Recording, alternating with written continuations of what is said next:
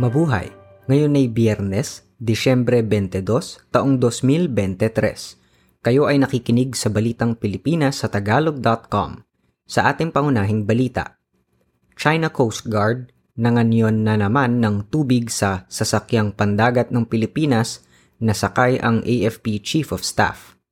Media network na pinamumunuan ni Pastor Kibuloy pinahinto sa pag-eere ng 30 araw gifted child na nag-doctorate sa edad na labing anim, walang permanenteng trabaho ngayon.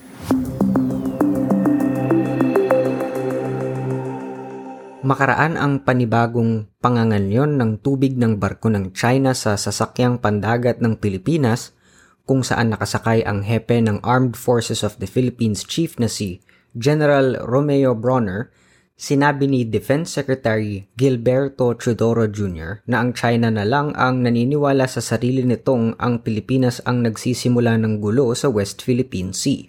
Nagpahayag naman ang pagkabahala si Pangulong Ferdinand Marcos Jr. sa aksyong ito ng China, kasabay ng pagpuri sa pagpapakita ng katapangan ng general. Noong Desyembre 10, ang bangkang Unaiza May 1 ay tinira ng water cannon ng China Coast Guard – ang sasakyang pandagat ng Pilipinas ay magsusupply ng pagkain at iba pang gamit sa Ayungin Shoal. Noong taong 2016, pinawalang bisa ng Arbitral Tribunal na nasa ilalim ng United Nations Convention of the Law of the Sea ang pag-aangkin ng China sa kabuuan ng South China Sea kasama ang West Philippine Sea. Sinuspinde ng National Telecommunications Commission ang operasyon ng Sunshine Media Network International o SMNI ng 30 araw dahil di umano sa paglabag sa kasunduan kaugnay ng prangkisa nito. Inisyu ng NTC ang suspensyon sa lahat ng istasyon ng radyo at telebisyon na ina-operate ng SMNI. Simula Desyembre 19 ang araw na binigyan din ng Movie and Television Review and Classification Board ng dalawang linggong preventive suspension ng dalawa nitong programa. Ito ay matapos namang magpalabas ng resolusyon ng House of Representatives dahil nilabag umano ng SMNI ang tatlong probisyon ng legislative franchise. Matagal nang inirereklamo ng mga press freedom advocates at tagapagtanggol ng karapatan ang network dahil umano plataforma ito ng pagbibintang na komunista ang isang tao o grupo at nagpapakalat ng maling impormasyon. Subalit naaksyonan lamang ito ng mababang kapulungan ng si House Speaker Martin Romualdez ay mapagbintangan sa isang programa ni na Lorraine Badoy at Jeffrez Celis. Ibinunyag ng dalawa ang di umano ay isang bilyon at walong daang milyong pisong gastos sa pagbabiyahe ni Romualdez ngayong taon.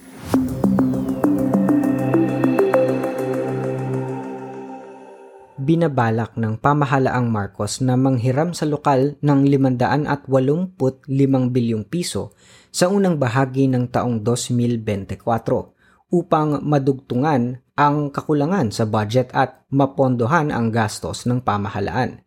Magbebenta ang pamahalaan ng Treasury Bills o T-bills na nagkakahalaga ng 100 at 75 bilyong piso at Treasury Bonds o T-Bonds na nagkakahalaga ng 300 at 70 bilyong piso sa unang tatlong buwan ng susunod na taon.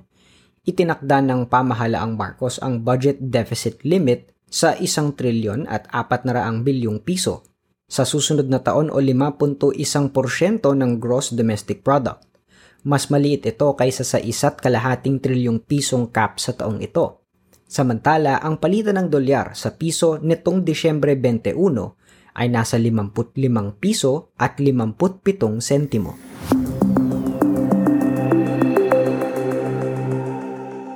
Sinintensyahan na ng isang korte sa Butuan City ang mga utak sa likod ng Kappa Community Ministry International Incorporated o Kappa sa habang buhay na pagkakulong. Ito ay makaraang matagpo ang guilty sila sa pag-ooperate ng tinatawag na pinakamalaking investment scam sa kasaysayan ng Pilipinas.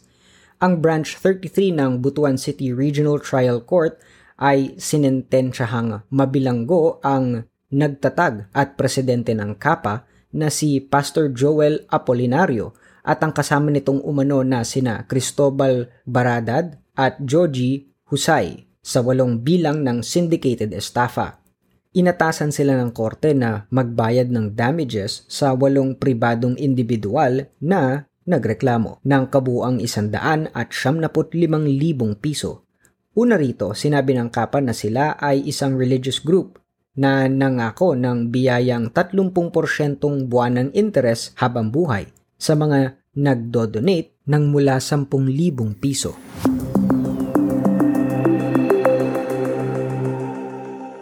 May pag-asang makapag-immigrate sa Germany ang mga Pilipinong manggagawang may kakayahan o skill sa ilalim ng Skilled Migration Act o SMA.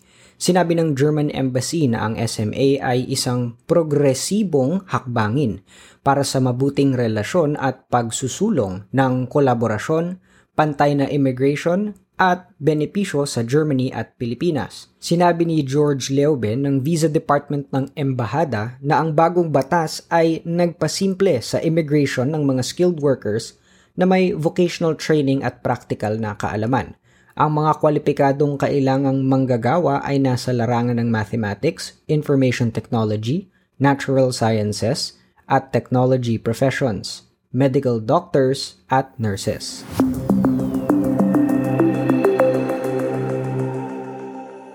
Mahigit sa isang daan at siyam na pung libong kaso ng influenza-like illness o ILI ang naitala sa buong bansa.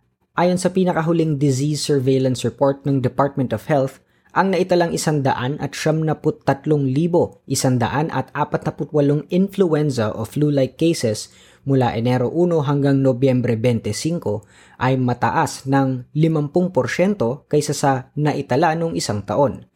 Ang tatlong nangungunang rehiyon na may mataas na kaso nito ay ang Davao Region, Northern Mindanao at Central Visayas.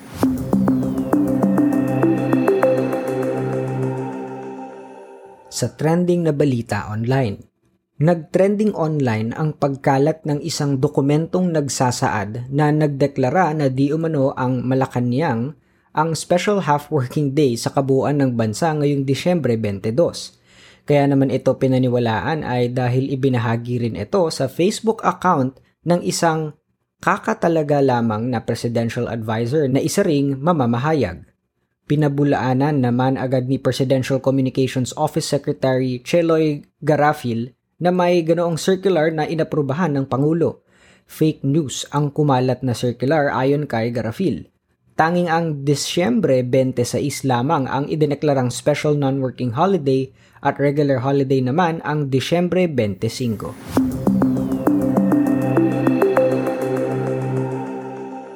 Sa balita sa palakasan, ang nakababatang kapatid ng Olympic gymnast na si Carlos Yulo ang umariba ng husto sa Batang Pinoy National Finals sa Rizal Memorial Sports Complex sa Manila.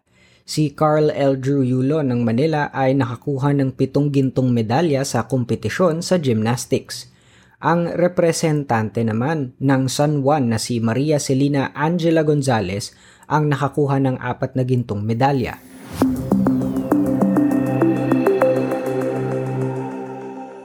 Sa balitang showbiz, isinugod sa ospital si Kalibo Aklan, si Saab Magalona, anak ng namayapang rapper na si Francis Magalona. Ito ay makaraang mahilo magsuka at mawalan ng malay si Saab Magalona dahil sa Meckel's diverticulum, isang hindi regular na congenital na sakit.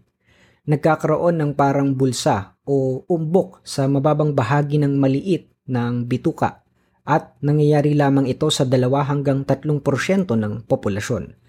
Ang duda ni Magalona, ang kanyang kondisyon na nagsanhi ng internal bleeding ay na-trigger ng stress.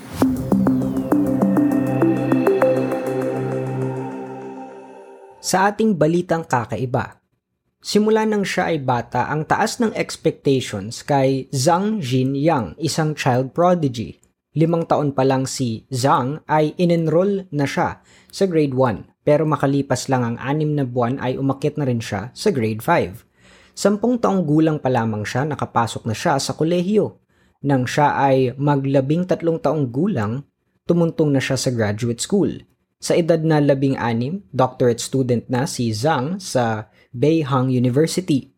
Kumuha siya ng PhD sa Applied Mathematics. Nagturo si Zhang sa Ningxia Normal University pero makalipas ang dalawang taon, nagbitiw siya at nagdesisyong manatili na lang sa bahay. Sa edad na 28, wala ng full-time job si Zhang. Sinisi ni Zhang ang kanyang kawalan ng interes sa propesyon sa kanyang mga magulang. Ayon kay Zhang, ipinilit ng kanyang mga magulang ang kanilang pangarap sa kanya at pinlano ang kanyang buhay. Aniya mas gusto niya ang buhay niya ngayon na walang stress.